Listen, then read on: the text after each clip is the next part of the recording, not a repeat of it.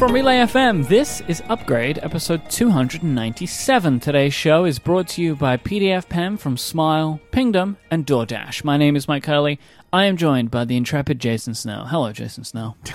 do do do intrepidly yours Myke hi how are you I am very well, my friend. Very well indeed. Big show, action packed, as they say today. We start, yeah as we always do, with a hashtag Snell Talk question, and this one comes in from Chris. Chris wants to know, Jason, while you're working in your office, do you ever open the garage door for an open air Hawaiian Lanai style vibe? Hmm. This is very descriptive. I enjoyed this one, you know? yes uh the answer is no if i want to work outside i go outside Right. Ah, yes. Don't bring the outside to you, Jason. Go to the outside.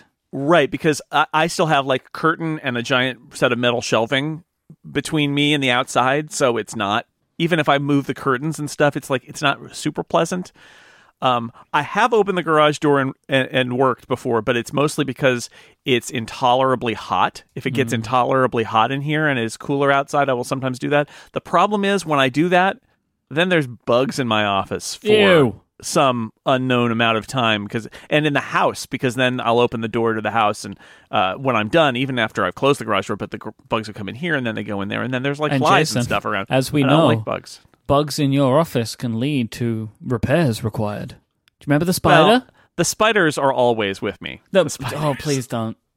But anyway, if people don't remember, uh, Jason wrote a great article once. I'm sure we spoke about it on the show too, when you had a spider stuck in your screen. Tiny one, tiny one. Yeah, yeah. I had to had to do an iMac screen replacement. But no, the the spiders. I mean, there are going to always be spiders in my office. But but like flying like flying bugs and stuff Mm. Come in when the garage doors open. It, it's no good. So uh so no, I I don't generally do that. That's a good question because I do have uh, unlike many most people, I my my office place has a giant roll up door to the outside world. It's Mm-hmm. true. Uh, but it's not that. It's not. It's not as great as it sounds. It's not as spectacularly fantastic as the as it sounds to have a garage door in your office. So I just go outside, sit in a chair if it was nice out. We'll talk about those chairs a little bit later on in the episode. Hmm. Fun times. Uh, if you would like to send in uh, a question to start off the show, just send out a tweet with the hashtag Snell Talk, and it may be considered for a future episode. Um, I wanted to provide a little bit of follow out, um, more about Relay FM membership. We've got a lot going on right now. We published. Um, I don't like the phrase like open letter, but I can't think of another phrase. Like we basically we wrote something that we want you to read about. We're calling it moving forward here at Relay FM. Uh, basically, we spent a lot of time over the last month or so thinking about our membership program because we are in a time where businesses need to adapt their business models. And so we want to be able to do that. And so one of the things that we're doing is doubling down on our most important thing, which is our listeners. Like we are here, and Jason pointed this out when we were t- talking about this with while working on this letter, right? Like Relay FM is here because of you, the listener, and the strong connection that we have with you. So we want to continue to put more focus on providing an even better experience for those of you who decide to support us directly. Basically, if you not only decide to support us with your time, but also your hard earned money, we want to be able to give you more for that and we're working on lots of really great ideas. Like I am actually very excited about this. Uh, we started late today because me and Stephen we have a call on Mondays, which uh, I always have before recording Upgrade, and we were late today because we were work. uh, I was late for Upgrade today because we were working on some great stuff. And Stephen, my co-founder, made the point that we haven't worked as hard or as like frenzied right now as we have since the beginning, but it's great. Like I feel a renewed sense of excitement for what Relay FM can be because of this. Like this doesn't have to be a bad thing because the world's changing around us. Like we're going to use this as a time to make everything better. Like that's the plan. So the first step of our renewed membership focus is we have created a Discord server for Relay FM members. This is a private community where like minded people can come together in a safe, moderated environment to talk about the things that they love and to make connections with other people like them. So, right now, we are streaming this show live as we always do at 9 a.m. Pacific, noon Eastern, every Monday. And we have a live chat. And now the live chat is also occurring in the Discord, and that's where I'm looking at it. But there are lots of wonderful topics to talk about, and hundreds. We have we have nearly a thousand people in there already. Um, so if you are an ex- Relay FM member, you should have gotten an email about this. So all existing Relay FM members, look out for an email, or you can contact us if you need to. But basically, everyone who is a member can get access to the Discord server. If you become a member, you'll get an email about it when you sign up, so you can join. Um, basically, we want to create something which is fun and moderated. That's why we use Discord over Slack. Um, Slack has no moderation tools at all. Right, because it's a it's a workplace tool. Yes. You're not supposed to mute um, or ban uh, people in your Yep. office. like I've spoken for years. Like people have asked us for years about having a community. Um, and when we were first launching the membership, there wasn't. I wasn't comfortable with the tools out there. Like Discord then didn't have as great tools as it has now. And basically, that's the reason because Discord realized, I assume, we can't compete with Slack. Let's make a product which is similar but focuses in different areas. And they've really focused on having communities. So we have a team of wonderful moderators there, and we're building like I'm something I'm super excited about. Like it has been a wonderful weekend. We launched this on Friday, and it's been amazing to watch this thing grow. So it would mean a lot to us if you signed up to become a Relay FM member, especially. I will speak for me and Jason. If you choose to support Upgrade with that membership, there is a link in the show notes to do so. You can just click that. You support Upgrade. You give us some money every month. You get a bunch of great benefits and now access to the Relay FM Discord server. Or you can go to relay.fm slash membership to learn more. Uh, thank you for this time, I will say. Yeah. Yeah, and it's uh, we do we do some extra stuff during the year and uh, are planning what we're going to be doing uh, Mm-hmm. next. So you get some podcasty kind of bonuses to listen to, Yep. as well as the the community. And I've I've been I've had little communities for uh, Six Colors members and uh, incomparable members uh, Mhm. for the last couple of years, and those have actually turned out to be pretty great uh, spaces. And the relay Discord is looking like it's going to be that too. Yep. Very, very, very happy with it so far. Should we do some more follow up, follow out, Jason? Uh, yeah, I mean, this is the time for it. If we don't do it now, they're not going to let us. The it? podcast police aren't going to let us do it later. Uh, I know that you wanted uh, that you put in here that there was a great there was a great interview on AppStories uh, with uh, F- Craig Federighi joining Federico Federighi Federico Part Two. Uh, they spoke last year at WWDC, but now they spoke prior to WWDC, and the focus Yeah. of the interview was about the cursor support in iPadOS. Yeah, it's the. Um, I like this interview, and what I was thinking while I was listening to it is, you know, there there's the group of us who write or talk about these issues, and, and we spend all our time thinking about issues involving Apple and products and and their product philosophy and stuff like that. And Federico and I talk about uh, iPad keyboards and mice and things like that, and we you know back and forth. And there's a, there's a group of us, the thing is, there is this other group of people who spend all their time thinking about this, and they never talk about it except amongst themselves, and we never get to talk to them. And that's Mm. the people who make this stuff at Apple, and they do carefully consider a lot of the same things we're talking about they talk about and consider and so this is a great like breaking of that wall where we uh, you know Federico and Craig got to talk to each other and it's very clear from that conversation just how much they considered all these issues um, before making their decisions. And I think that not only is it fun to to see that interaction, but it's also a reminder that um, it's you know really easy to see Apple do something and say, "I can't believe they didn't think of," or you know, "This was so lazy," or whatever. And and that is almost never the case. It's more that they they made a decision you disagreed with and they have their reasons or because some other circumstances going on. But it's hard to listen to Craig Federighi and not get the sense that there are a lot of people at Apple who are very carefully considering all of the issues involved in doing something like adding a pointer to iPadOS. Yeah, and I really like what you said there about like there are people that are thinking about this so much because they're making it and it can be very helpful to just hear people these people talk about their thought processes that lead them to this. Or also like there, there, things like I really liked the conversation they were having about how the trackpad could change pro apps and Federighi was talking about the fact that like yes maybe but they want all apps to be considered to be usable in every mode right? Like they don't want uh, like Photoshop to have such tiny icons that only the cursor can use them, right? Like, and, and so it was useful to hear that because there may have been some people that were starting to potentially go off on a road, like, oh, I'm going to make an app that's just for cursor support. It's like, don't do that, right? Like, you should make an application that's useful in all modes. You know, maybe it works better in one or the other, but should be usable everywhere. Yeah. Yeah, no, it's a it's a a great conversation that what I really liked about it is it reflected a lot of the stuff that we've kind of reverse engineered out here on the outside about the iPad as a flexible thing and it's touch first, but you have to have these other modes and that that's one of the values of it is you can mode shift and all that. And so to hear Craig Federighi talk about it, it is like, yes, okay. it's like they thought about it, we thought about it, we're thinking the same things. Like it's reassuring in some way that mm. these things are happening in parallel because it means that our read on it about how this product is being used and how we're using it because all we all we can base it on is what the product is and how we use it and our desires for it mm-hmm. and they on the inside have the ability to steer it um, but they have to have those discussions about where they want to steer it and what is their guiding philosophy and i was encouraged by the fact that it seems that um, that apple views the ipad at least based on Federighi's comments, in a very similar way to the way that people like me and uh, and and Federico view it, which is good. Let's take your minds back to October 2018.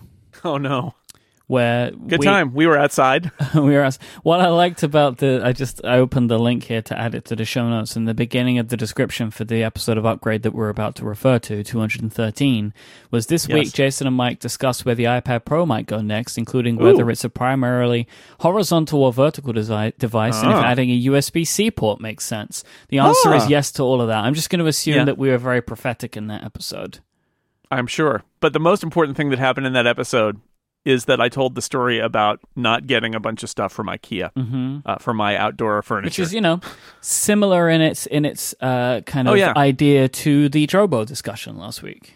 Yeah, yeah, it was in, in, in that I got to start talking and you got to go like pour yourself a cup of tea. And I'm always here, Jason. I never leave. Sweep the floors. Never and just leave. Do whatever else you needed to do. And I'm listening, you know, and I'm uh-huh. pondering. Never leave. Uh-huh. Just makes it sound like I do leave. I literally never leave. All right. Okay. You just you can kick back. Yeah, I knock my like chair down. If, like you know, you've got like the the height adjustment, the angle adjustment. and knock that down a couple of points so I can uh-huh, lean sure. back and just go for it. Yeah, it's like it's like the chair equivalent of loosening a tie. Yes, exactly. You're like, oh, I'm going to settle in here mm-hmm. for this mm-hmm. story. So go listen to episode 213 if you haven't that you can hear us talk about the ipad pro. Maybe we were right maybe we were wrong. And you can also hear about my adventure with ikea where i didn't get all the cushions for this and the people told me online that i could or told me i could go online people at the store and fill the rest of my order which turned out to be a horrible lie. And uh, I, so i had furniture that didn't have cushions on it or was missing cushions. And in the end it all worked out in the sense that a listener in norway found the cushion covers because uh, I had the cushions but not the covers for them, and I I sent him money and he sent me Norwegian IKEA cushion covers. Mm-hmm. The best ones. In all of this, I got a ten dollar credit from IKEA for apologizing for the fact that they took my order and claimed that it was about to ship, and it spent an entire summer not shipping because they didn't actually have it.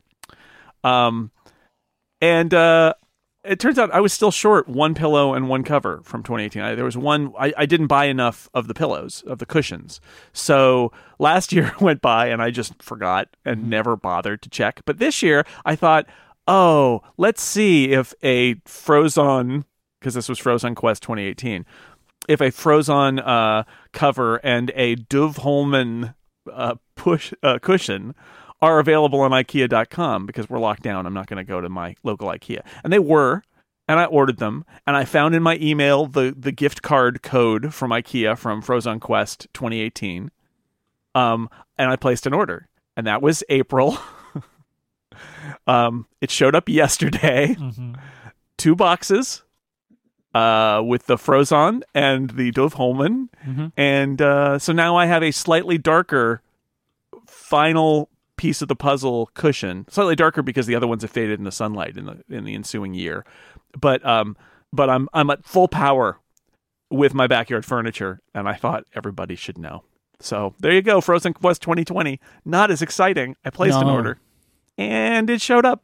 yeah, it's not really so much of a quest, really. It's just Frozen expected 2020. Yeah, I mean, to be fair, IKEA has nothing else to do right now than Yeah. fulfill online orders, Yeah. but they did. You say that though, but they're still not very good at it. I've I've received similar Oh, credit. no. I've received similar credit in the past. Not recently. Not recently. No, they're they're they're they're terrible at it, and I'm not going to go into the details other than to say that I mean I did wait a month with minimal con. like we're we're so used to this was the point of Frozen Quest uh, 2018. It's like we're so used to like Amazon telling you every step of the process, Yeah. and I think that's up the game for a lot of e-commerce vendors. IKEA is still like got it, and then there's just silence, and then a month passes, and you get an email that says shipped it. And that's it. That's all they do. So that that month of silence passed, but it, they to their credit, they actually had the thing they claimed they had, and they shipped it to me, and now I have it. So no uh, Norwegian imports required this time. Wonderful. We can entertain in our backyard now. Oh, Oh no. I have one other tale, a mini miniature tale of woe to share with you. okay. So I bought the iPhone 10, as we all did in the fall of 2017. Remember, it came out after the iPhone 8, but it came out, and we placed our orders. And I believe I actually placed my order uh, on the East Coast. Um, so I had to get up at 5 a.m. or whatever, like, or, or at 8 a.m. No, it was the luxury, or no, it was stay up till 3 a.m. That's what it was back then. I got, I was punished for being on the East Coast, and all the East Coasters laughed at me and said, "See what it's like." And that, then they changed it, so it's 5 a.m. Pacific, so I get to see how it's like every time. Anyway, um, this weekend, so I, I rolled that down. Um, I have I bought uh, an 11 Pro, so my wife has the 10 that I bought, Mhm. and um, so she and my daughter left the area for the first time in nine weeks to go pick up my daughter's stuff, which is still sitting in her dorm room. Mm. We had a deadline of like you need out. Mhm. Um, and it's about an eight hour drive up there. So they drove up there eight hours, went to the dorm, packed up the stuff, slept, moved the stuff to the car, and came home. It was a, you know, a, a whole operation. On the drive up, literally, you know, the first time she's been away from home at any length for, uh, you know, for all this time, she notices that the uh, the screen has basically popped out of the iPhone Mm. and apparently the battery in the iPhone 10 uh, swelled. It did one of those things like a like a star that's going to go supernova, where it's just like I'm going to just get start getting big. I'm going to puff up big. That's Liftoff podcast. Read all here, listen all about uh, supernovas on the Liftoff podcast. Um, it's bad. It's bad, right? Like, and what what the timing of it? Like, any literally any other day in the last eight weeks, it would be fine. But but she's driving away from home. So my daughter's got her phone because she's 18, so she's got a phone. It's fine. Um, but uh, uh, so I, what do I do? Well, I've got. I can't help her, right? She's like, "What do we do?" I'm like, "Nothing. It's I I can't. There's no buttons to push to make the battery deflate. It just is broken now." So I did get ahead on the on the replacement. So I I uh, went to Apple. I actually did their text uh, tech support. Oh, right. The business chat. Um, no, this was like their web interface. oh, okay. Uh, the worst one. Yeah, yeah. The worst one, yeah, the Yeah. worst one. Um, and they wanted like the serial number and the IMEI number, which I was able to look up on appleid.apple.com, which lists all of the phones that are logged in with a particular ID. They needed me to erase the phone and delete it from uh, my account in order to do like basically turn off Find My because they want that off.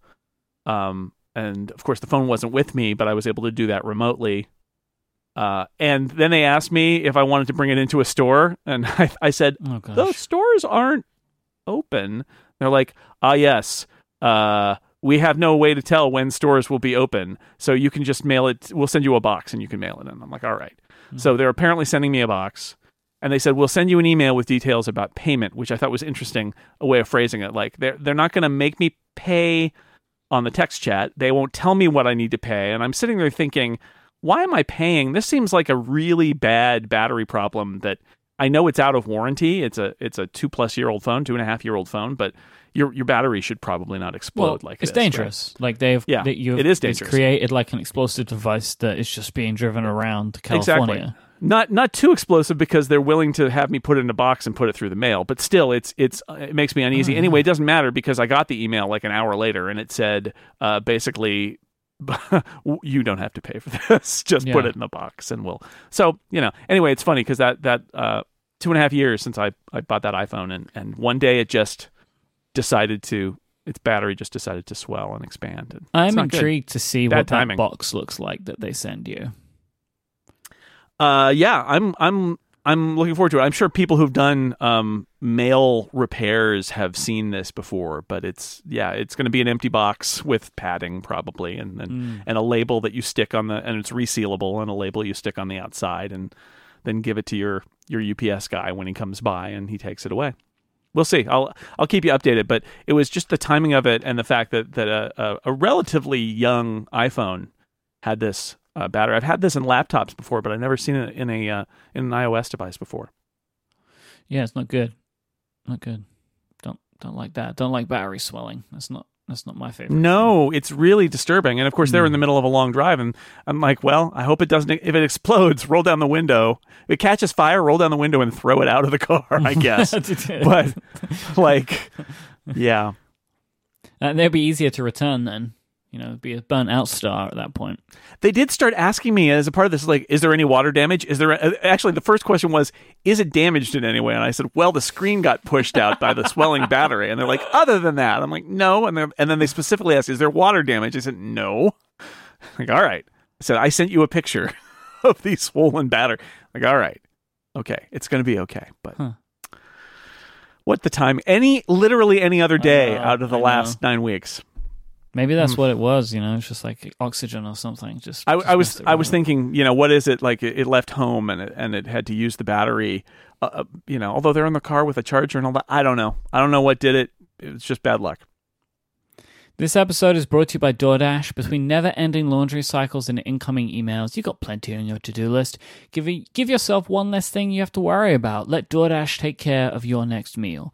DoorDash is the app that brings you the food that you're craving right now, right to your door. Ordering is easy. You just open the DoorDash app, choose what you want to eat, and your food will be left safely outside your door with the new contactless delivery drop off setting. With over 300,000 partners in the US, Puerto Rico, Canada, and Australia, you can support your local go tos or choose from your favorite national restaurants like Chipotle, Wendy's, and the Cheesecake Factory. I've used DoorDash when I've been in the States. Super easy to use. The app is great, and the choice is amazing. And being able to have food delivered to your home is a really wonderful thing at any point. But it's really excellent uh, right now. Yeah, especially now. Yeah, because you get to have more choice, right? Like you get to break your typical meals that you cook. Um, you and you also something I love. You get to support the businesses that are local in your area that are remaining open Right. for takeout. So that's super super awesome. Uh, right now, our listeners can get $5 off their first order of $15 or more and zero delivery fees for their first month, for your first month, when you download the DoorDash app and enter the promo code UPGRADE. That is $5 off your first order and zero delivery fees for a month when you download the DoorDash app from the App Store and use the code UPGRADE. Don't forget, UPGRADE. It's the name of the show. That's the promo code. $5 off your first order from DoorDash. Our thanks to DoorDash for their support of this show and all of Relay FM. Should we do some upstream headlines? I've got a few for you. Okay. Uh, Apple's been doing more content deals. Um, so they have three. They have a two-year content deal with Annie Weisman or Weisman. I'm not sure which one it is, but uh, Weisman worked on Desperate Housewives and is also the creator of the upcoming TV Plus show Physical. So uh, Weisman has been working with Apple already, and there's actually a couple of these, and it's like, oh, now we'll just sign you up for a few years. Another one of these is Kerry Ehrin, who is the showrunner for the morning show. Uh, Ehrin has also signed a multi-year overall content deal with Apple, so that's like locking up some more people that they've worked with. They think they're great, so it's like, all right, you're going to stick around. Um, Apple have also hired Alison Kirkham, who is the quote-unquote factual controller at the BBC, which is a very strange way to say that uh, Kirkham was in charge of commissioning documentaries. So did they? Did she battle the forces of confusion and delay? Was that what she was doing, like on the on the railroad? That what- Possibly. I mean, I'm not. But factual controllers. This is this is the thing It's the about fact the fat controller, the fat controller, No, Sir no. Topham Hatt. I up my. Well, I to go back to that again. You are causing confusion and delay. Factual controller. Like this is one of those phrases that shows how old the BBC is, right? And they just never changed the name. It's Yes. such a strange way of saying like documentary commissioner, but uh, factual controller. Uh, the new this factual controller has now moved to uh, Apple instead, which I guess is just key to say that Apple wants to do more documentaries and and like uh, nonfiction. I guess. Did we have a title for her? Uh, Is she going to be the factual controller at Apple? From everything that I've read, that there isn't like that doesn't have a title. name, but like That's we'll all be working on that type of content. That right, like that. It's uh, she, she's going to be joining the global team at Apple TV Plus, and will be reporting into the European director. Uh, but basically, it's going to be unscripted original series and films. All right. okay, and people can tune into that uh, a B side episode that we'll put a link to in the show notes, where we discussed in detail the history and uh, naming and family of Sir Topham Hatt from It's Thomas four minutes of fun. Uh, from 2015. Can we're really just reaching into the archives today. we are. This is a retrospective uh, Mm-hmm. episode as we move toward episode 300. the Oscars is being forced to adapt as much as it can possibly resist at the same time. So, because movie theaters are closed, uh, Oscars consideration this year will consider movies that haven't played in theaters, but that movie must prove that it had a planned theatrical release. so, there you go. It's just like drag, like just being dragged, kicking and screaming the film industry uh, into the future. But that's how they're going to deal with the Oscars this year. I'm expecting there will be no Oscars as well, right? I don't know how they're going to deal with that part yet. Like, there's not going to be a event. Like, yeah, I don't know. There might be, but it may be, you know, a, a uh, limited. We'll see. Who knows what the world's going to look like next March, right? We, we have no idea. But it's Oh, possible true. that they It's will a have a, away. a socially distant hmm Oscars um, to honor the eight movies that came out last year, right? the three movies that made it into cinemas. Yeah, that's right. It's uh, The Oscars There's in just not that many. 2021 are going to be the fun part, right? It's going to be like people's home movies. There's going to be no movies. There's no movies. it's TikToks. Mostly, it's TikToks. All right, let's talk about Apple and COVID 19. They have awarded $10 million to a company called Copan Diagnostics. This money has come from their Advanced Manufacturing Fund, which, if that rings a bell, it is the same fund that they gave a bunch of money to Corning, the glass, the Gorilla Glass people. Uh, so basically, Apple set up a fund that they were going to be giving to companies to help them with their manufacturing.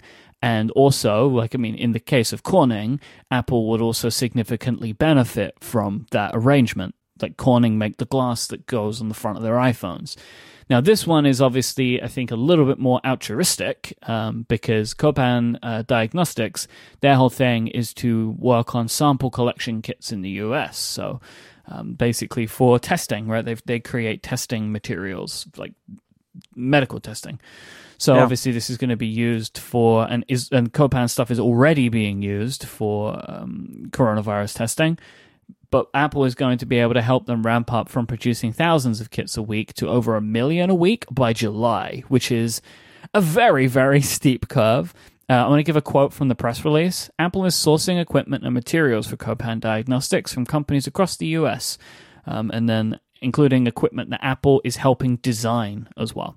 Uh, I read uh, an article from John uh, John Gruber linked to this Daring Fireball and basically pointed out that possibly the operational assistance from Apple is worth more than the $10 million, really, right? Hmm, But- interesting. So this is, if we remember, cast our minds back a few weeks ago to when Tim Cook said that Apple would do the things that it's best at. This is probably one of those things, right? Like they can help here by helping a company that is needed for testing ramp up their uh, production because Apple knows how to produce stuff. Yeah, So- I, I'm. It's an interesting one, and I do keep coming back to, you know, it, there is some altruism in it. There is some positive PR in it. I do wonder if there is also some angle. I mean, because you know, Apple Apple wants to do good, but Apple is also a huge profit driven corporation. Um, I my gut feeling is that this Apple wants to be a major player in health, right? The Mhm. the Apple Watch has led them to be very interested in being a major player in health and pushing technology and their technology into the health industry Mm-hmm. in order, you know, they will say to p- improve people's health, right? And the, Apple Watch has been very successful at that. And I wonder, I wonder if that's also part of this is being a good member of the health industry Yeah. means doing things like this. I'll be honest, like I, I haven't looked into Copan enough to know if they have like other arms of their business that would be more helpful to Apple. Um, but the main thing that they seem to be known for is their physical testing abilities. But you're right, it might be that either A, there's something about that company that can be useful for the future, or B, that they want to be seen in the global health community as a company that can be trusted, a company that is serious. And as a leader, Yeah, as, and as a leader, it's a very good point. There is still a lot of uncertainty around the exposure notification API adoption. So this is contact tracing. I don't want to get into all of this, um, but basically to say there are many countries that agree it's an approach that they may consider, Apple and Google's joint effort. There are countries pushing ahead with their own options, just completely ignoring it. Some of these countries, like my own, say, uh, or uh, re- there are reports that they are looking into switching to Apple's system anyway, even though they're developing their own system. There are like feasibility studies being done. And there are some countries, like Germany, that have already adopted Apple's approach and have an app in development, and they're going to be pushing it out as soon as it's available. One of the things that I have learned looking into just this stuff today, really, I mean, I've been paying attention to it, but just reading the links that I'm putting in the show notes is that there's a lot of politics wrapped up in this. oh yeah, And I think we're going to have to see how this fares over the next few months. My read on this is a lot of the countries, including my own right now, that are saying they're going to do their own thing, will change course. And I expect it's going to be at the second stage of the API when it's built into the operating system. Right? If you remember, there's the first stage, which is you have to have an app, and then the API will be able to talk with the app, and then the apps can exchange their identifiers. And then there is the second stage where the identifiers are being drawn anyway, and then you can download an app later and put in your symptoms and say that you've been tested or whatever, and it, then it can uh, retroactively alert people. Right? There's this two stage approach. So I expect that by that second stage, I would really expect most countries to have moved to the Apple Google system because there are going to be significant issues with any application that is trying to do this Bluetooth exchange stuff without Apple and Google's blessing. And the UK government is saying a lot of interesting things about the way that their app's going to work in ways that seem to be counter to what I believe, how I believe iOS works. So we're going to have to wait and see about all of that. Um, but yeah, I, I think that this is still a really like moving thing. Like it is in a lot Yeah. of flux. I mean, and honestly, like if you think as of right now, the first stage of this is not even publicly available anyway. So Right. Uh, they're they're beta testing it. It'll be out soon, the Mhm. first stage. But yeah, we there'll be another update that has to happen after that for it to be at the OS level. Mhm. And um, yeah, it's. I saw a note this week that w- uh, that made me scratch my head a little bit, where somebody said, um, "Apple and Google's effort here is an attempt to impose American values on the rest of the world. Uh, Those values being privacy." And security. And and their argument was look if the government wants to know everything about you and where you go and what you do in the middle of a public health crisis you should just give it to them. And as an american i think hmm, no. But yes you're right. In a way they are imposing american values over uh, other cultures and countries that might have values that don't include the privacy of their of their people. But you know the truth is that they are also imposing their corporate values and um, I, I guess I would say this is one of those cases where I'm glad that the companies that run the dominant um, smartphone platforms on the world care about this stuff. They they care enough that they want to build a system that does both contact tracing data, background data for contract ta- tracers, and keep it private and not make it a surveillance tool but I can see the other side, which is, but it's a crisis. Make it a surveillance tool. Mhm. um, and uh, that my point here is that although I found that statement bizarre, um, although accurate in a way, right? That that it, it is sort of one of our values, I think, uh, of a lot of countries, not just America, to say, oh, you know, people have rights and uh, should have a right to privacy. But even in a health crisis, but we also need to solve the health crisis. But it shows you just how much politics and it's in individual politics. Like the reason the UK is doing what it's doing has a lot to do with the dynamics in the UK mm-hmm. and UK politics. The reason the US is doing what it's doing or not doing, as the case may be, is has a lot to do with internal politics. So that's the other challenge with a global threat like this is that everybody's reacting differently to it, and that includes their reactions to Google and Apple. And I understand, like it is difficult, and I'm sure it's very difficult as like world leaders to accept Tim Cook and Sundar Pichai to tell them what to do, right? Like, it's counter to everything that they have believed in leading up to the point that they became the politicians that they are, right? That no corporation's going to tell a country what to do. But, I, I mean, I think we both agree that it's probably the better way to do it. Uh, at least it's the way I feel yeah. more comfortable with. I don't f- feel completely comfortable with j- the government running this system. And well, first off, yes, I, I actually trust the uh, tech companies to build a system fast uh, over a giant government bureaucracy. But mm-hmm. also, it, it's not an either or proposition, and that's part of what bugs me about some of these debates about this. Is Apple and Google want to do something that gives everybody useful data and is private. Mm-hmm. It's not, and and you get the sense. Okay, maybe I'm projecting here, but I get the sense that some of the people who are arguing for expediency don't really mean it because they're they're making this kind of false false case, this false choice, which is, well, you could have privacy or you could have public health, and you have to choose. And what I appreciate about the approach Apple and Google has taken is that they're trying to say, and and you know, it may not be the right approach, and there may be technical details that are problematic, and we'll see how they roll it out. But what they're trying to do is say, you can do both. We can keep it private and help it contribute to public health. And you don't need to turn into a surveillance state where every single phone is tracking everybody's location mm-hmm. and everybody they interact with in order to protect the public health. And I appreciate that because I don't like the idea of having to choose between privacy and public health because that's a very hard decision, right? And we we've seen it in the past. You you give away some of your rights in order to protect the public good. Um, I would also argue that if it if if this kind of stuff is seen as a mass surveillance tool, you're going to lose a percentage of the population who will refuse to do it. At which point, it's no longer a public health tool anyway, because you need a certain percentage.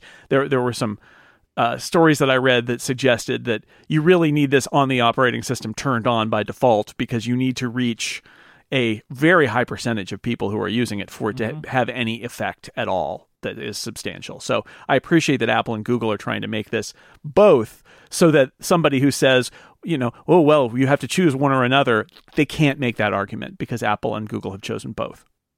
Apple have announced WWDC is going to begin June 22nd and through the week. It's a tragedy for Upgrade mm-hmm. because that that week was going to be episode 300. We hadn't planned it. It was just luck. It's a uh, bounty for Connected mm-hmm. because uh, you guys skipped some episodes, and yep. uh, episode 300 will be that week for you guys. So yep, I I oh, got well. two chances to win.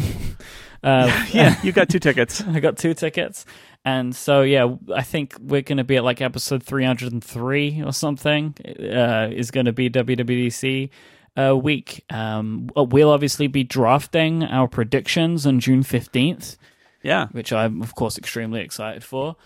We don't have any details. The press release basically just said June 22nd, and they announced the student challenge. So it's like a student challenge every year um, where uh, students would get a free ride to WWDC if they would complete something.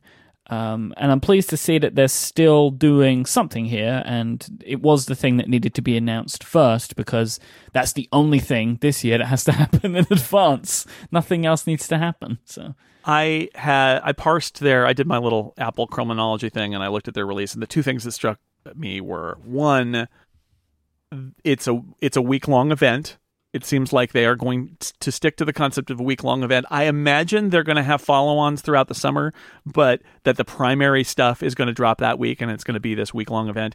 And then, of course, the promise for more information as we get closer, basically.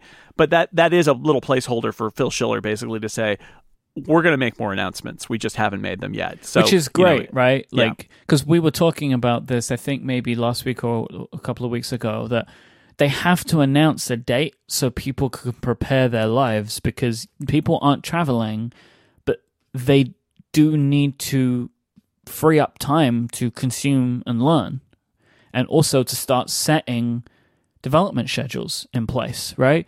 Because from now, like we have to still assume that this is coming in September, iOS 14. But we have to make that assumption. We can't make any other assumption until Apple tells us otherwise. So people need to work out what their development cycle is going to be. So they needed to start announcing a date so people could, I believe, so people could start working on that. So I think that's great. June 22nd, you know, I think this is obviously later in the month than it would have been. Um, I feel like it probably would have been much earlier in the month, but they've given themselves uh, some leeway. Is it the last full week of June? Yeah, it is. It's the last full week of June. So otherwise, they would have Yeah. moved into July. And the only thing, other thing, I guess we can assume, even though we haven't been told, just because logistically, I don't know how else it would work, that the keynote will be on the morning of the twenty second, because you can't do anything else. That's literally you have to. That's what a keynote is. You got to kick it off. I imagine that will be exactly what we expect, where there will be a keynote, and there will mm. probably even be a deep dive OS session that happens thereafter. Now, the question is, when you're not tethered by reality of like people having to get lunches in boxes and reset the room and all of that, will they, you know, how much time do they leave between streams? Are they going to leave us enough time to record upgrade? Are they, I mean, it's uh, it's there's there's a lot. It doesn't matter I'm excited. as much. You know, our, our typical uh, issue with when we record upgrade was there were like physical movements that needed to occur. They aren't happening this time, so we'll just record it whenever, right? Like, or like we have a live show to go to. Like, we're not doing any of that this year, so we'll just record it as soon as we can after the keynote. But the the the typical constraints that we have aren't the aren't going to be the same. So Yeah, we'll we'll see. I'm excited though. This is Apple's opportunity to rethink WWDC, and as somebody who's been going for a long time, um, it's a fun event.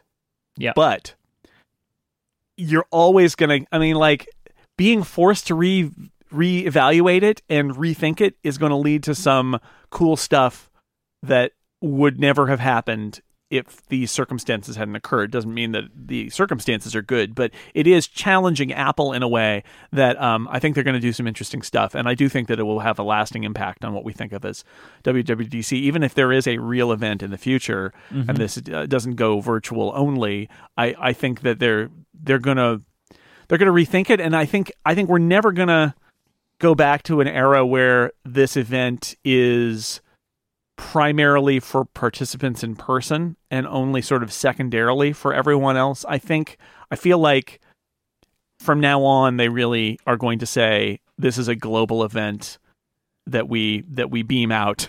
And then maybe there's also a physical event. But we'll see what they do. I'm excited to see all the we have to throw the old playbook out the window. We used to know sort of exactly what apple was going to do and, and Yeah. really we don't know. So um, i'm looking forward to it. The one thing that I expect to be different from whatever is the morning announcement, the keynote, I expect that the production values will be much higher because I I just expect things to be produced differently. Like the little video that they did for the Magic Keyboard was a very high production value video, right? That Craig did. I expect stuff like that. You know, when I say higher production values, it's like more than a person standing on a stage with slides behind them. You know, like I I think it will be more visual than it Oh, yeah. typically is. Yeah, it wouldn't surprise me if the whole thing is a uh, pre-recorded, uh, you know, Oh, it video will definitely extravaganza, be right? It is not going to be live. Why would you Yeah. have it live? You have the advantage of pre-recording. Yeah, I guess what I'm saying is is you could do it plausibly live, Uh like live to tape. Yeah. but I don't think they will. No, I I, don't I think it will be more like the rollout video that they did for the iPad Pro and the and the MacBook Air, right, Mm-hmm. where they were at Apple and you know having a whole like look at this like you know here's here's Craig working on the on the iPad Pro with Magic Keyboard in in the somewhere in Apple Park right? Like I think it'll be more like that. Um but you know I I there's an argument about like emulating the Apple keynote style and and I'm sure they've had that discussion but Uh, i- is it worth it to make it feel comforting like an Apple Keynote, or is it better for them to just blow the doors off of it and make it something different? I don't know. Today's episode is also brought to you by Pingdom from SolarWinds. Today's internet users expect a fast web experience. No matter how good your content is, no matter how effective your marketing is to bring somebody to your page, people are going to bounce if your website's loading too slowly. They either won't be bothered or they'll think it's broken, even if it isn't. With real user monitoring from Pingdom, you're able to discover how website performance issues affect your visitors' experiences. So you're able to take action on them before your business is impacted. How your visitors experience your website differs depending on the browser, the device, and the platform that they use. So you want to identify how visitors are experiencing your website so you can make informed optimizations from data and deliver a great performance to those who matter most. Real user monitoring is an event based solution, so it is built for scalability, meaning that you're able to monitor millions of page views without compromising the fidelity of your historical data or breaking the bank. Get live visitor insights today with real user monitoring from Pingdom. Go to pingdom.com slash relayfm right now and you'll get a 14-day free trial with no credit card required. Then when you sign up, if you use the code UPGRADE at checkout, you will get an amazing 30% off your first invoice. Our thanks to Pingdom for their support of this show and Relay FM.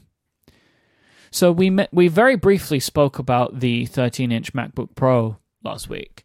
Right. And obviously, you know, the main thing that we spoke about, hooray keyboard, right? And we all know that. You've reviewed them now. There's no surprises, right? The keyboard is what we wanted it to be. It's the one we want. So excellent. Yeah, there's that's that's the thing about it that is a killer from a, a writing perspective, a reviewing perspective, is the most important feature by far is a thing we've already talked about twice, right? Mhm. Like it's the 16 inch MacBook Pro keyboard. We talked about it a lot then. Talked about it again when the MacBook Air got revised, and now here it is on the 13s. I mean, we even spoke about it with the iPad Pro, right? Like we got the Magic Yeah. Keyboard there too, right? Like it's the keyboard you know and love, right? Like we know what this keyboard is, and now it's everywhere. Um, but then, okay, fine, but it's a new computer. What about the rest of it? And the thing that I emphasized, and it was really funny to hear the other people talking about the same thing last week, the that it's two of them, and that's my real question: is there's two 13-inch MacBook Pros, and we treat them like one, and we shouldn't because for a few a few years now, there's really been two models with the same name, and it's the two-port version and the four-port version. The two-port version used to be the Escape back when it didn't have a touch bar, but then it got a touch bar. So really, Apple's always differentiated them as two versus four um, Thunderbolt ports. But the truth is, like, they did update the two port one last year um, a little bit to give it sort of the new materials keyboard, and I think they did a little processor update. But basically, it didn't get touched other than the keyboard this year. yep. The four port one got new processors. It's still just kind of a speed bump, but they did get some other spec things. Well, the graphics, you know, like that, the, the better graphics are only in the new one. Well, right? it's embed it's it's their Intel embedded graphics, so it's a function of it being a 10th generation Yep. Intel. It's an Ice Lake processor, so um, that's why the graphics are better. And in fact, that's uh, the focus of that generation is improved uh, embedded graphics. So the graphics support gets a lot faster. The truth is, if you're coming from a an old MacBook Pro with the old keyboard and you've been holding out all this time, it's going to be a huge performance jump, regardless, because mhm. you're getting a modern computer. But I I have some ongoing questions about what about the weirdness of that two port 13 inch, um, eh, which is it's just it feels a little bit strange to me. And then there's also the issue that they didn't do a rethink of the whole product like they did for the 16 inch MacBook Pro, and that that's other than the fact that there were some rumors that they were going to do that and it didn't happen. This is a pretty standard speed bump, and that's fine. But it, it does make you wonder, like the 16 inch got a whole rethink with smaller bezels and a bigger screen and the better sound system, input and output, and the 13 inch didn't. Not even the four port model, Yeah. and that's. That, that, so those are the two beyond the keyboard, the two kind of overriding things that I walked away from my review. I got the four port one to review, Mhm. so the two port one, which which is fine because there, there's nothing but the keyboard in the in the two port one that that was different. But I think it's uh, I, you know, it, it's it's the last part of this transition. The the fact that they've gotten the butterfly keyboard out of all their laptops is the big story here. But I do still think that this is a weird laptop line for Apple because they've got this this low end 13 and I you know I was asking the question last week and I asked it in my review why does this product exist? And I know why it exists. It exists to hit some price points that Apple doesn't have for other products. It is more powerful than the Air um, not a lot, but it is more powerful than the Air and it has a better cooling system. And there are reasons you would get it. Although I kept coming back to the thought that if you really need a Pro, you should probably, if you can at all afford it, buy the four port model. And if you are price averse, you probably should just buy an Air. I'm not sure that two port model is a great buy because it's last year's processor update and appreciably less than the four port model in so many ways. And the Air is so good that it's a really narrow window for that two port model. I get why it's there, but it still also feels like a function of the original sin of the MacBook Escape of like thinking it was the Air replacement and it, it really wasn't. And then they brought the Air back. Um, and it feels to me, I don't know about you, Myke, but it feels to me a little bit like Apple is doing kind of like the keeping everything going, uh, but maybe a change is in the offing, right? Like if the ARM processor rumors are true, like why revamp your product line now when you're going to revamp your product line in a year? Hmm. And I guess, all right, so let me put a pin in that a second so I can come back around to it from what Okay. I was going to say, which is that the MacBook Pro branding is a mess right now. It's a mess because there are three laptops that are very, very different, but they're all named Yep. MacBook Pro, right? Uh-huh. The 16 inch MacBook Pro may as well be a different computer. Like, it is as different to the other MacBook Pro as the MacBook Air is to that, right? Like, they are shared things, but it's got a completely different internal architecture. It has a bigger screen for its body, right? Like that, that is a modern, that's the most modern laptop that Apple makes. But then there's another MacBook Pro and another MacBook Pro, and they're all different from each other. And one of them is closer to the MacBook Air. And so, like the Yeah. MacBook Pro branding is is messed up right now. So, but that comes back to what you were just saying, right? Like, well, what if there isn't? Well, we know that the ARM transition is coming. We don't know where it's going to start sitting, right? Like, what what products are going to be affected? So you start looking at what's available, right? And you think to yourself, well, you know, we're all coming to, around to the idea that oh, they'll keep the iMac Pro because the iMac will become ARM, right? Like that seems like a possibility. And then there'll be a laptop. We expect it to be like a MacBook Air, right? Like a cheaper laptop. But what if there's a MacBook Pro that's ARM powered and it's going to be different to the 16 inch? And the reason they updated the 16 inch is because Apple want to have for their Pro customers their most powerful machines and architecture they already know. So the Right. iMac Pro stays Intel, the Mac Pro stays Intel, and the 16 inch MacBook Pro, which is always going to be the most powerful one, stays Intel. And that's going to be a longer period of time. But everything else moves to ARM with, in 2021. So if that's the case, don't blow your new designed MacBook Pro 14 inch on the Intel chip. Wait and do it on the ARM Right. chip. Maybe. Could be, could be, but it does. It does feel like there are too many products that aren't well differentiated. There are too many MacBook Pros and they're all too different and it's a mess, right? Yeah. Yeah, I think that's right. I think that's right. I do I do wonder about the MacBook Air only because it's a very popular computer and so you would think that an ARM MacBook Air would make a lot of sense. I also watched as Apple tried to kill it and failed and it came back. Um, you would think that they could make a thin light MacBook style, 12-inch MacBook style laptop on ARM and it would be great. But that laptop didn't didn't sell so well and they brought the air back and so i'm not sure they're going to do anything other than keep the air around whether if it's I'm, arm or I'm not whoever's in charge of this, my ARM laptop would be MacBook Air because when when Apple make the move to ARM, this isn't like a test. This is the future, right? Like they will go into this and they will go into it hard because they want to move everyone. So you put if you're going to really like put all your chips on the table, you do it to the MacBook Air because it's the machine that sells the most, assumably, right? Uh, I- I think I don't know if we noticed, but we assume right that the MacBook Air is Apple's best-selling Mac, probably, right? it's either that or the MacBook or like the 13 inch MacBook Pro. But let's just assume amongst their non pro customers, people will buy MacBook Airs, lots of them. Otherwise, why else is Yeah. that branding still existing? So if you really want to go heavy, you put the ARM chip in the MacBook Air because that's the one everyone's going to keep buying. So then you can convince your Mac developers to say, well, you know, you really should support our ARM computers now because the MacBook Air has it and you know how many of your customers use that. So that might be the idea, right? Like, I think it would be not good to have another laptop that is the ARM laptop. I think that's just going to make things super confusing in a way that was proven with the MacBook's existence didn't help anything to have like here is our fifth laptop option for you. And this one has a different chip inside and you shouldn't have to worry about that. Like i don't know if that's a good idea. I could imagine the macbook like look at this new macbook air. It has 20 hours battery life and it's thinner and it's lighter and it has a nicer screen and like you know what i mean? Like i can imagine Yeah. that kind of thing for it. But I don't know. The, the thing that seems interesting to me, because again, like I was talking about this last week, I am trying to work out what laptops will be right for our family, right? Like I need a new laptop, Adina needs a new laptop. We've been waiting until Apple turned over the whole line before we made our decisions.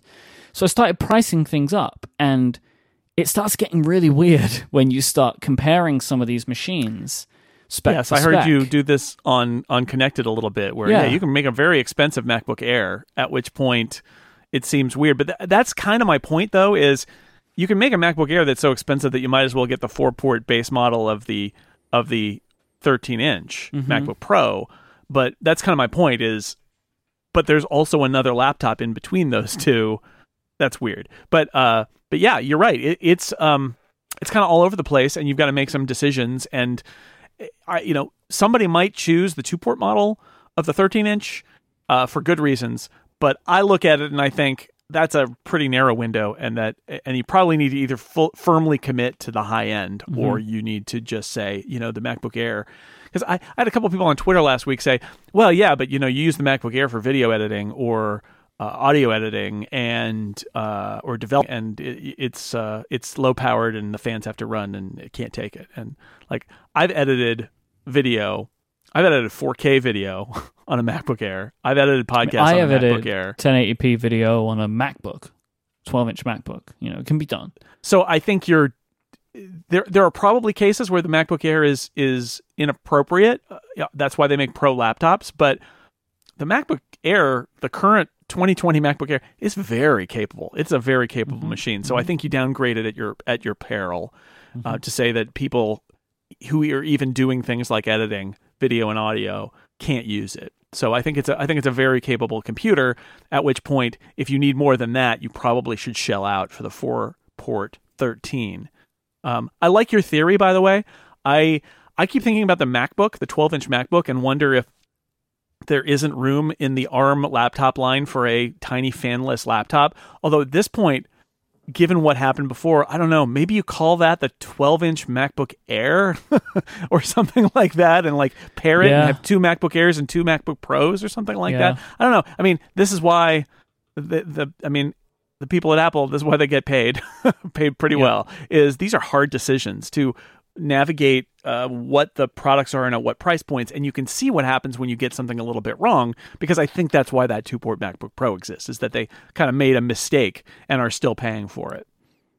Yeah, and it's like they doubled down on it in weird ways, like giving it the touch bar, which is super strange. Like Oh, you made so- the computer mm. more expensive and made it harder to differentiate from the others and gave it a feature that has that Apple has not seemed to believe in enough. So this is this is another thing that I ranted about on this show. I remember it, so you can go back and listen to. I don't know was that when maybe when the 16 or maybe it was last summer, but I have I've done a, touch bar rant before. But every time I get one of these, so I don't own a computer with a touch bar.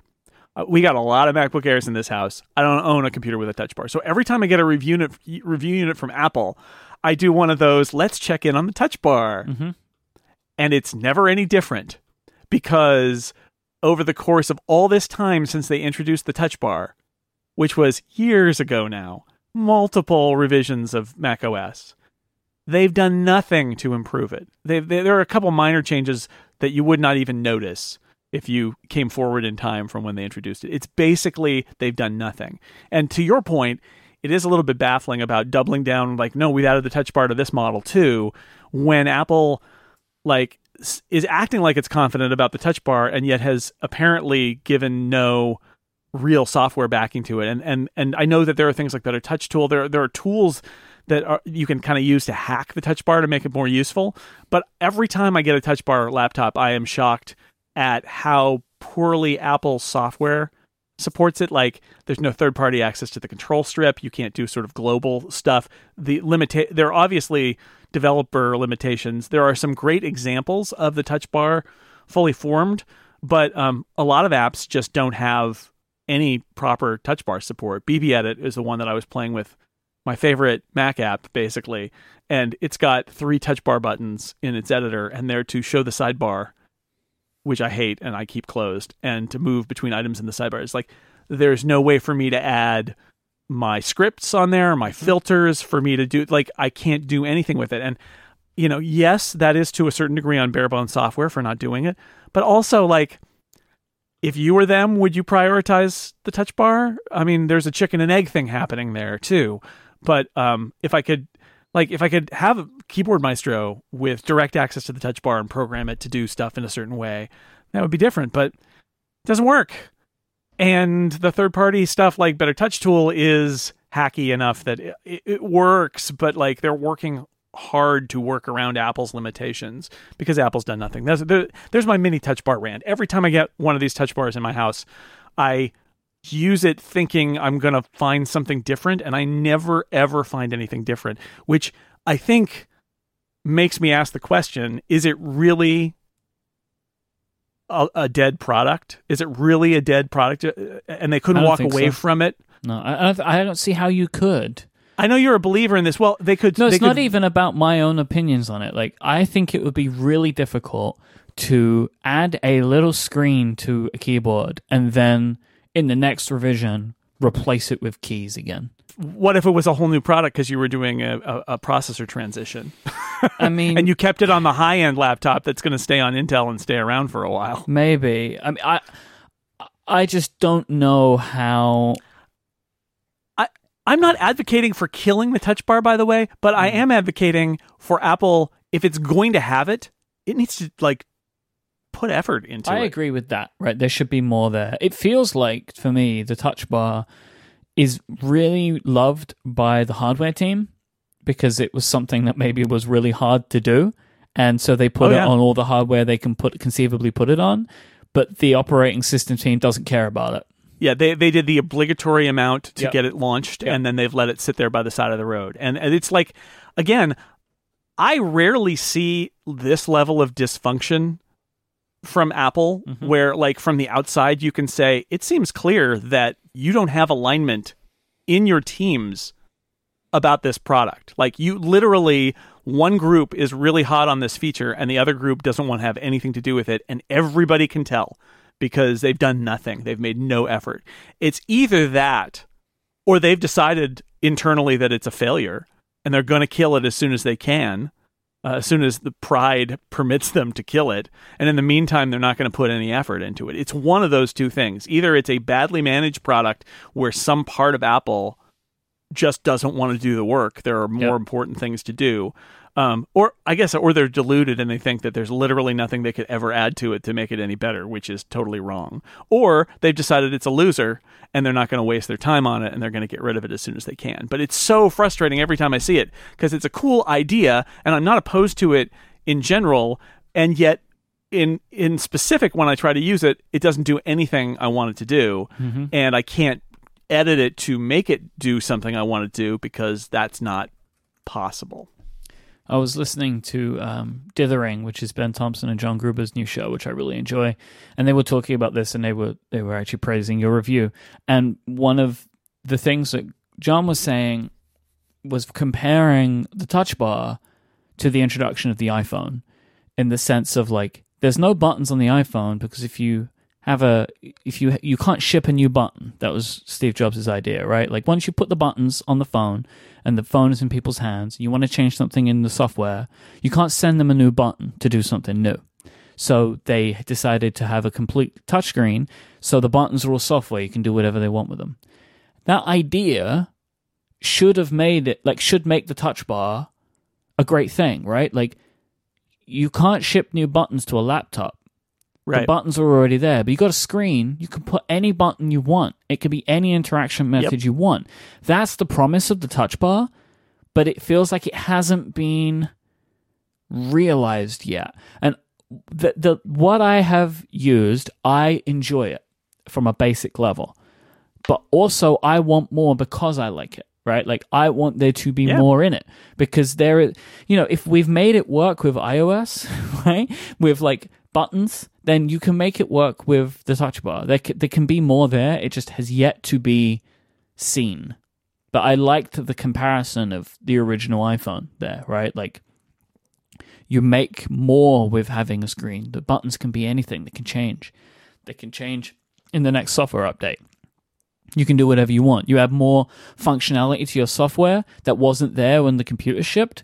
Well, now you don't that doesn't matter because you can do whatever you want with it, right? Like it's it's available to you. So Mm-hmm. and we'll see. things that things that are are key proxies and things that are not at all key proxies that are whole little UIs on there like they've done in Logic and Final Cut and all that. And that's fine and we can debate the finer points of like do those interfaces work and is that the right place for it and it should even be there. But if we accept the idea that the touch bar is an interesting interface element replacing a bunch of keys that aren't that interesting, why has it not evolved. I mean, Mac OS, every time they do an update, there's a hundred new features, a thousand new features about this and that thing, and they tweak this and they tweak that. They have this brand new interface element.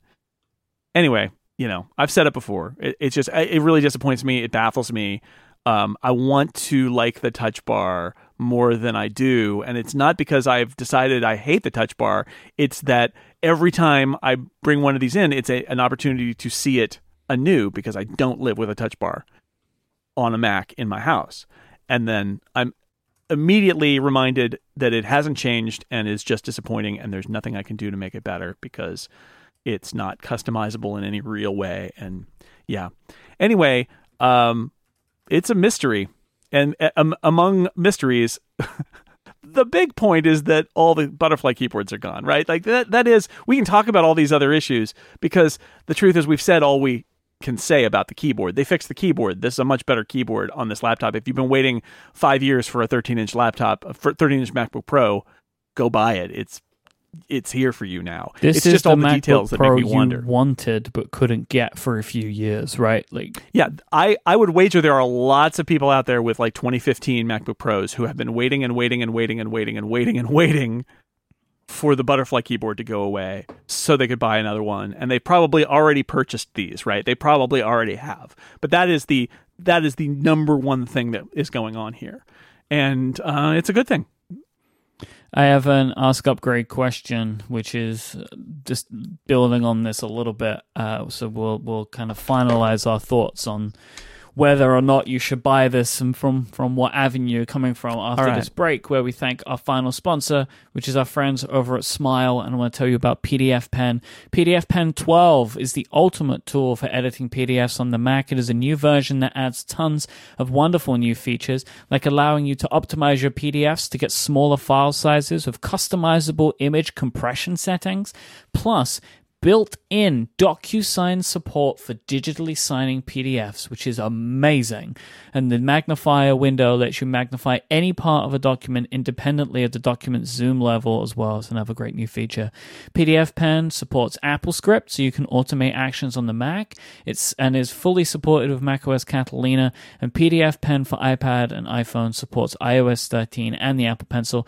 I personally love doing that. Um, I also find PDFpen really useful on my iPhone. I sign contracts on my iPhone. Like I'm, you know, like I'm busy. I'm, I'm just, you know, I've just got my phone with me. Someone needs me to sign something. I could just open it up with PDFpen. One of the things I actually really like, I was talking to my friend Federico Viticci about this today because he was mentioning an app that he wished supported a feature that PDFpen does, which is um, in iOS, it's called Open in Place. So this is the idea of being able to edit a document without creating a new version of it. And this is something that a lot of apps do not support very well on iOS. Um, but PDFpen does. So I can open, I can use PDFpen. I can open a PDF that is in Dropbox on my iOS devices and sign it, and it just gets saved to the file. It doesn't create a duplicate file that I have to override. So I really like that about PDFpen. It's just like a, a little thing which they added, but it to people that use this stuff a lot makes a big difference. But anyway, the big new release is PDFpen 12 for the Mac. Go to smilesoftware.com slash podcast right now. If you do any work with PDFs, you should check out PDFpen. Our thanks to PDFpen from Smile for their support of this show and Relay FM. So, Jason, beginning our hashtag Ask Upgrade questions today is a question from David. David says, I have a 2013 13 inch MacBook Pro. It's old, but I was determined that I would skip the butterfly keyboard. Congratulations, David, you did that. Uh, now, finally, I can replace it, except maybe I want to wait a little bit longer for a possible 14 inch update. Maybe with an ARM processor. Should I wait or pull the trigger? Uh, part of me wants to say you've waited this long, you just you could wait forever. The other part of me says no, you've done your work. You've done more than your work. Mm-hmm. Um, I would not wait. I would not have waited this long, quite frankly, but I Yeah. would not wait any longer. Yeah, I, I think it's you time. can wait forever. Yes. You'll wait forever. The big the big gating issue, which was the keyboard, is gone for you now. So I would just do it. There, there, there will always be new stuff in the future that will be better than what you're currently buying, and you could wait forever. So I, I'd say you've reached your reward now. You your seven years in the wilderness is over.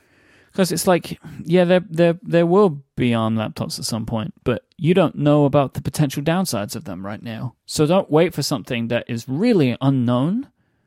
Uh, so that that would be my thinking. Because if it takes another year, well, now you're using a 2013 laptop in 2021, right? It's just Yeah, like no. that's you know Mm. that's just going to keep getting worse and worse for you. And as Jason mentioned, if you have something like a 2013 MacBook Pro and you move to a 2020 MacBook Pro, either of those are going to feel amazing, right? Like especially if you go for the for the the correct one, right, which is the four port, you're going to have a, a whale of a time. Like you're going to be going to be great over there. It's going to be amazing. So I think now's the time. You're probably good to move. Piano Junkie asks, probably a fan of pianos would be my would be my expectation. Uh, have either of you guys had problems with your AirPods Pro? Both the right and left of my AirPods have been replaced by Apple about six weeks apart due to a rattling sound when any movement is present. Curious if anybody else has had this problem. I want to talk about this, Jason, because I'm sure, like me, you've had many people contact you and say, "Why aren't you talking about this?" Of course, they usually send a tweet, and they Uh-huh. include me and Gruber and Rene Ritchie and often Marco Arment all in Mm-hmm. a big group. Like CC everyone. Why aren't you talking about my problem? Oh, that I'm happens on a those lot, tweets too. what I'm saying. Uh, Yeah. Oh, good. So Enjoy. I wanted to talk about this because it does seem to be a widespread problem, but I don't even know what a rattling sound in my AirPods Pro would be. Like, I have no. I mean, there are. it, it may be that there's like a little thing in there that gets that can come detached and all that. It sounds like this is a problem with a, a widespread is what does that mean? It sounds like this is a problem with some AirPods Pro and you report it and Apple gives you a new one. Yeah, it's. I was when I say widespread, it is a problem enough that Apple have made a support document for it. So it isn't just like a hmm. very small thing. Like it's happening enough that they have created some steps that you should take.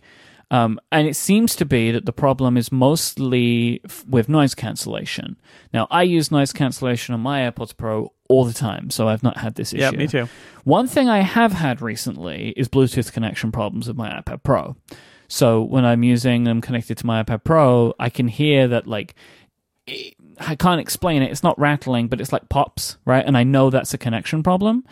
This is mm-hmm. only happening when I'm using my Logitech mouse, which makes sense because there is a warning in the Bluetooth settings that say, quote, using the MX Ergo, which is the Logitech mouse that I use, may affect Wi-Fi and Bluetooth connectivity. So that is happening, right? That but Yeah. but I don't I'm not going to write to Apple support on that because they've already told me it's a problem. And if I connect, Right. if I can then connect my AirPods to my iPhone instead, I don't have this problem. So like there is a an issue about mouse there. Like whatever, I like using the mouse. If the problem also persists, I could just turn off the mouse and use the trackpad.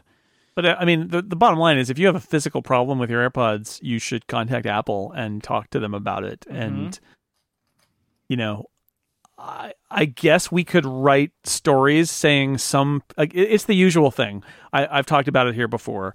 It's very hard to get a sense of whether you, if you make millions of something, some of them are going to be bad. And the question is, is it 0.1%, 0.01%, 1%, 10%? we fifty yeah. percent. We don't well, know, you know. Um, but the th- the thing is, if it's a flaw, and app, I'd say contact Apple support because like some products are going to be fa- flawed, and presumably, if it's a physical flaw, they will send you new ones. And if it's a software problem, maybe they're working on it. Um, I, I I haven't seen any reports that Apple says it's not a problem and is ignoring it, which would would put my you know attention more to it. Like all these people are having problems with their AirPods, and Apple denies that it's a problem, but that doesn't seem to be what's happening. I haven't I haven't seen anything like this. I did have my AirPods completely cease to function this week, and and um, it looked like they were out of battery, and it, they wouldn't charge. So I ended up plugging them in to um, they, they wouldn't charge wirelessly. So I ended up plugging them in directly, holding down the button, doing the like the restart, the complete reset thing. I did that twice, and then when they came back, it came back with uh, the battery at zero percent on all on the case and on one of the AirPods, but not the other one. Hmm. Uh, and then they repaired and they charged, and then they were fine. Um, but that was a weird thing that I uh, I experienced where it just got really confused, um, and the battery wasn't dead or shouldn't have been dead. I think something very strange happened and it went out of control and it discharged and it was bad. But I haven't I haven't heard the rattling problem. But it sounds like some people have, Mhm. and um, Apple support is the place to do this because if this is a physical problem, I, I I'm very confident that they will replace your your earbuds. But it's like with this stuff, like I think it's very clear that we tend to talk from our personal experience, and it's it's very hard to talk about a thing that has happened or is happening if it hasn't happened to me. Like, Sure. I, I don't know what a rattling sound is.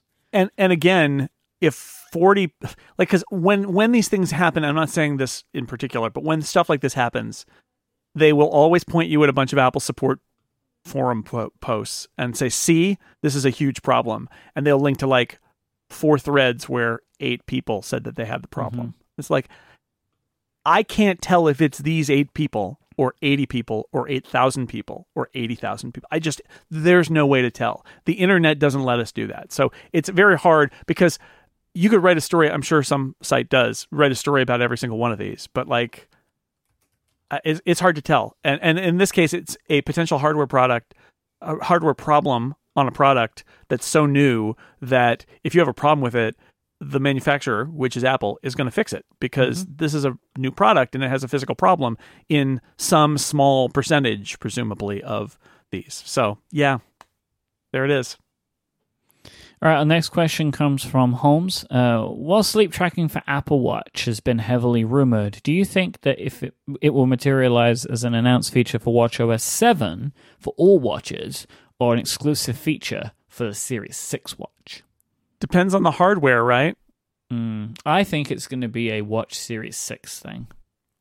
Well, myself. I mean, this is this is like the always on hmm where the, the question is is it special hardware that enables it or is it really just the battery life pushing it across the finish line because I, I feel like series 5 could probably do this in terms of battery life but it may be that they've got some special features in the series 6 hardware that enable it to get through the you know get through the night in Well- and you know and, and for me i think it comes down to that. I, I don't think apple Apple might withhold this feature, but more likely what happens is this feature has been crafted for the hardware, right? Like Mhm. it, it is, uh, it is more likely that Apple has built the feature with the hardware in mind and the hardware with the feature in mind than it is that it's just a software thing that they didn't get to that now they've gotten to, um, because it, you know you could do either one. Um, and that's why I'm not putting out the possibility that they'll say, yeah, Series 5 can really do this too. So we put it in both of them. Um, but it may be that they, the reason Series 5 doesn't do this is not that they hadn't gotten around to it. It's that they weren't satisfied with the performance of sleep tracking on the Series 5 and they made changes in Series 6 so that they could launch that feature. And if that's true, then it will be limited to Series 6. Yeah, I- agree with you, but I also do feel that like at a certain point you need to come up with new features to sell watches, and so sometimes Yeah. you might want to just restrict the software feature to it, even if technically another watch could do it. Yeah, it's funny. Really, it's it's features like this and it's sensors, right? Because like the the Series Five really only had the difference of the always always on, Mhm. but that was such a huge feature that that was a big differentiator. Mhm. How do you sell a Series Six watch? And I think I think you're right. You have to say now with sleep tracking, or you know now with this new sensor. Like there has to be a thing, uh, and maybe like this is the thing. I would actually like to file a complaint at this point about the always on Okay. watch face. Yes. It defaults to that like digital, basic digital face when you have an app open far too quickly. So like I've been using a workout app, like a third party app, but it's got like a remote for moving through the exercises, and I so often have to tap it and then tap it again. Well, that's annoying. So I feel like it's not, you know, like the I, the, I'm not getting the promise of the always on face. Like I think they need to do something for third party developers to be able to kind of have For sure. not an always on face, but like an always on app that like it's always ready. Right, because the workout app doesn't do that, but that's their app. Exactly. And and I, I want there to be something. I don't know what, but I feel like it's it goes to that. I mean, all apps that you use, right? Like it, it defaults to that ugly, uh, just blank screen with a digital like time readout in the top right hand corner, and the screen's kind of semi translucent.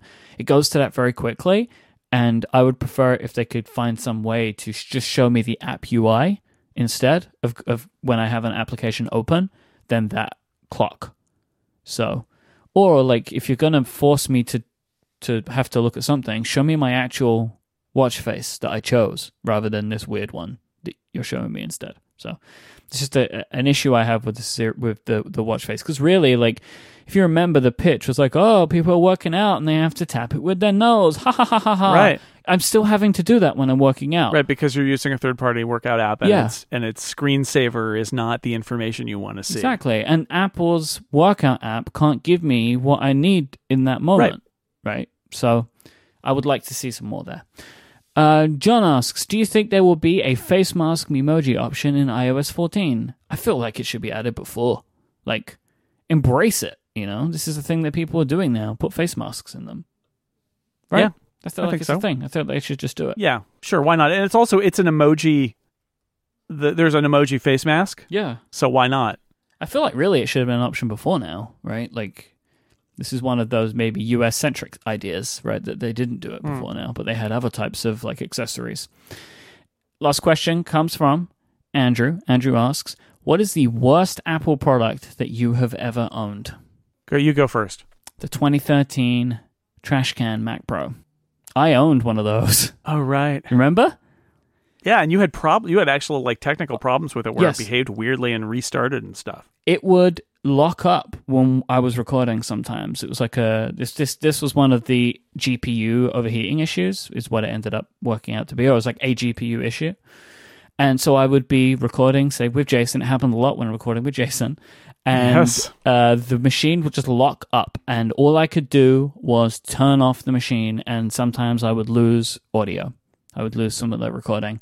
I would have to like piece it together via various backup means. And it was such a nightmare, such a pain. And it was something that happened frequently, but inconsistently, which is like the worst kind of bug, right? Yes. All the time, but you can never predict when it's going to happen. Mm-hmm. And it just made it that like I was always under so much stress while trying to do my work because I was just waiting for the inevitable lockup of my machine.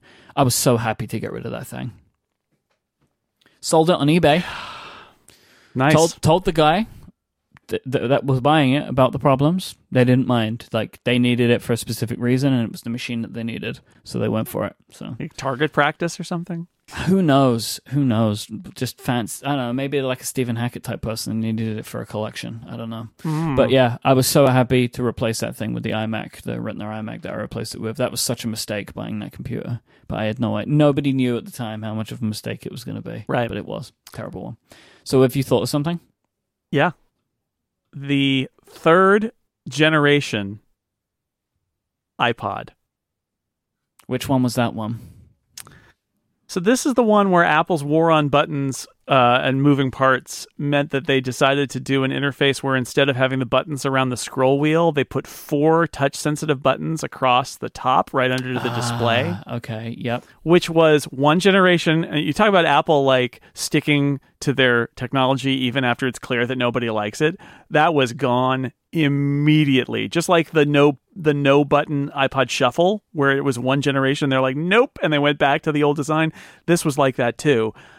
It was so bad because if you're operating your iPod on feel, which people did, like that was the whole point is it wasn't like a computer you wanted to use. You really wanted to just uh, you know, uh, pause it. pause the the track. You you couldn't operate this thing on feel because the buttons, if you touched them to f- get the feel, they would activate. And it was so frustrating. And this was when my kids were little. And I remember very much, I, I, I had a bunch of times where there was a bedtime and you had you I would read to them and they would fall asleep, but you had to wait for them to completely fall asleep before you could leave the room or they would wake up. So you're putting them to bed. You gotta there's a there was a period where you just had to sit there. And I would use my hmm. iPod and I would listen to music or a podcast maybe, I don't know, maybe not. On Probably my not. iPod. Uh, probably too early. On my iPod to pass the time before they're like super asleep. And it's dark in the room and I can't see the iPod. And I'm and it would always just get screwed up because I would touch a button and be like, no, I didn't mean to touch that button. And it's just the accidental button presses, but they're not even presses. It literally it was capacitive. You just brush against one of them and it's like you push that button. It was a it was terrible. It was such a bad idea. And the previous iPods were so good. And the successive iPods, the subsequent iPods, were all good. That one is a loser. Yeah, I don't like that one. I don't like that the lights were red. I don't like that. I don't know why they choose red as the illumination because it didn't match anything else. It should have been blue, if anything, right, to actually match the color of the screen. So, like, this was the the one where it was in between. So the the first and second gen, the wheel was physically moving, right, and then they went to a solid state wheel, but four solid state buttons, and then the fourth gen, which is the where they actually perfected it, was the scroll was touch, but then you could click on the four, like up, down, left, and right to do things. Yeah, So that was like a like a trackpad kind Yeah. of almost. and then it mm-hmm. never changed on any Nope. iPod. Any iPod that had the wheel, it had that wheel. But like that ring around the wheel was great. Oh, like the so first good. generation, the wheel spun. The second generation, the wheel was like touch, but it felt like it spun, even though it didn't. But the ring around the wheel, so you could orient like up, menu, down, pa- you know, button in the center, pause, or Mm-hmm. button at the bottom, pause, whatever. Like you knew them, and you could do it all by feel. So you could carry it in your pocket, and you could just reach in and go boop, and and do whatever you needed. Next track, play, pause. All of that got moved onto those little touch sensitive buttons, and it was garbage. If memory serves, on an episode of Flashback, I believe Stephen said that he loved this iPod. I think it was his first one, and I was upset then, and I'm upset now. It's not a good. It's just it's the worst iPod. Like It is. of the, of the classic iPod. It is the worst Apple product I have personally owned. Wow. Take that, Hackett.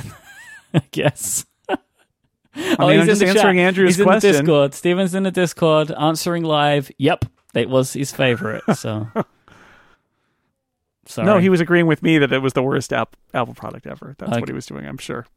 Okay. Yeah, I'm sure. We'll we'll, we'll save that for another time.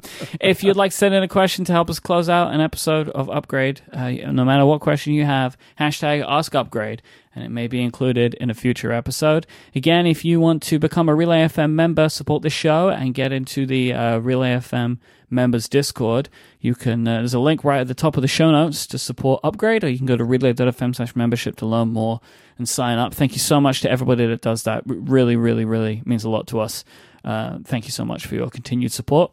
Also, thanks to Smile, Pingdom, and DoorDash for their support of this show. Thank you again for listening. Thanks to Jason for joining me as always. You can find Jason's work at sixcolors.com. Jason is at jsnell, J-S-N-E-L-L.